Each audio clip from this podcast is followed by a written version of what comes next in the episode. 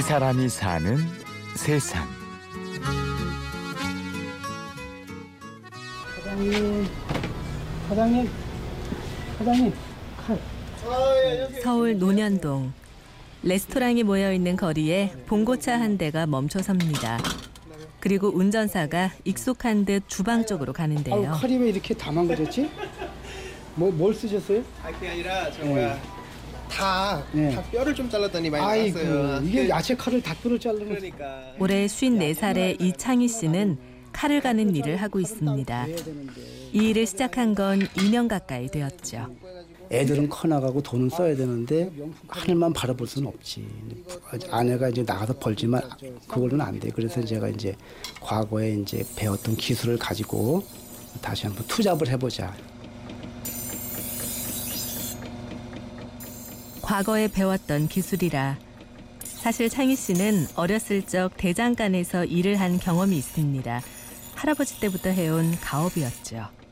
대장간은 원래 우리 할아버님이 경기도 안성에서 그걸 해줬었어요. 마차 공장. 그 마차 공장을 하게 되면 대장간을 같이 해야 돼요.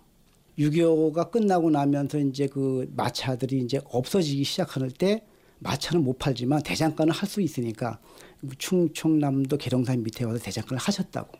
그 하셨을 때 우리 아버님 형제분들이 다 배운 거죠. 그때 당시. 배워서 우리 아버님은 원주에 내려오셔서 다시 오픈을 하셨지요. 저도 아버님 따라서 배우게 된 거지. 뭐 자의반 타의반으로.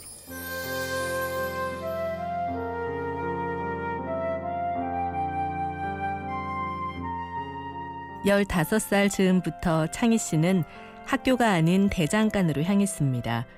가정에 소홀했던 아버지 대신 자신이 동생들을 책임져야겠다는 생각에 일을 시작한 거였죠.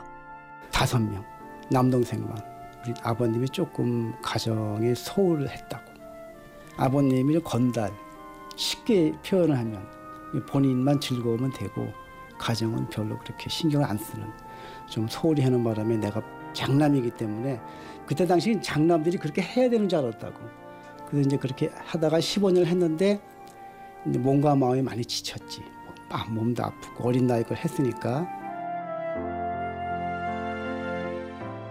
일단 대장간 일을 그만두고 창희 씨는 몸을 추슬렀습니다. 그리고는 지금까지 다른 일을 하며 살아왔는데요. 열심히 해왔지만 경기가 침체되면서는 어찌할 도리가 없었습니다. 아직 공부시켜야 할 아이가 있으니 뭐라도 해야 하는데 갖고 있는 기술이라고는 칼과 관련된 것밖에 없으니 선택의 여지가 없었죠. 처음엔 조금 음, 망설이긴 했는데 막 댕겨야 되니까 몇 시간씩 그래서 할 수 있을까 했는데 음, 내가 이제 가족이 있으니까 가장으로서 뭐, 그 모든 것이 다 그걸로 다 메꿔지더라고. 대학 둘을 사립 대학을 보낸다는 게 보통 힘든 건 아니죠. 근데 우리 그 우리나라 국민들 서민들은 다 이렇게 살아요. 보니까 저만 그런 게 아니라 다 이렇게 살더라고. 색깔 그거 하는 것도 갈 수 있어요? 그러면 색, 색깔 은 갈지 않으면 안 들어요. 색깔은 날이 새워서 나오질 않아. 어떤 칼이든. 명품 칼도 마찬가지. 요게 독일제 명품 칼이에요. 한 20만 원돈 되는 건데 이것도 갈잖아. 안 갈면 안 들어요. 칼을 갈고 있으니 지나가던 사람들이 호기심 어린 눈빛으로 쳐다봅니다. 창희 씨의 작은 본고 안에는 다양한 연마 기계들이 갖추어져 있는데요. 칼을 만들던 대장장이라는 자부심 하나로 시작했지만 사실 자리를 잡는다는 게 쉽지 않았습니다. 홍보를 하는 것도 돈이 들고 큰 재래시장은 이미 일하고 있는 사람들이 있으니 들어갈 수가 없고 할 수 없이 옛날식으로 고군분투하는 중입니다.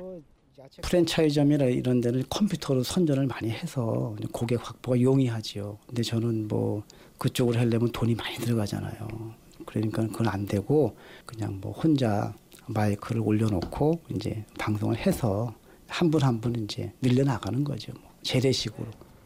현재는 강남, 서초, 송파, 강동, 그다음에 광진구까지 그렇게만 다니고 있어요.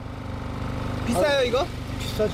아니 가는데 가는데 단골집이니까 비싸게 받을 수가 있나? 싸게 줘요. 원래 이거 만 원씩 받아 우리. 아예 안돼 사장님. 아 이거 안돼 안돼 안돼 비싸면 못 가. 칼을 맡긴 손님이 싸게 해달라며 흥정을 합니다. 허허 웃으면서 깎아주지만 사실 마음 한구석은 씁쓸하다고 해요. 3대째 칼을 만들었고 그 기술로 정성껏 칼을 갈지만 그런 전문성을 전혀 인정받지 못하는 현실 때문이죠.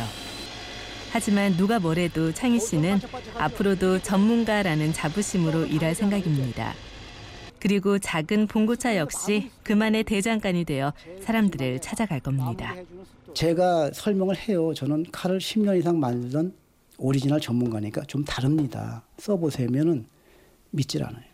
그리고 그 비전문가가 만 원을 받으면 나는 한 만 이, 삼천 원이나 오천 원 받아야 돼. 왜냐면 조금 더 정성스럽게 전문가가 해줬으니까. 그걸 전혀 인정을 안 해요. 이게 이제 자부심은 있지만 좀 섭- 섭섭한 면이 많고 앞으로 그게 바뀌면 좀 좋지 않을까 하는 생각을 하- 하고 있어요.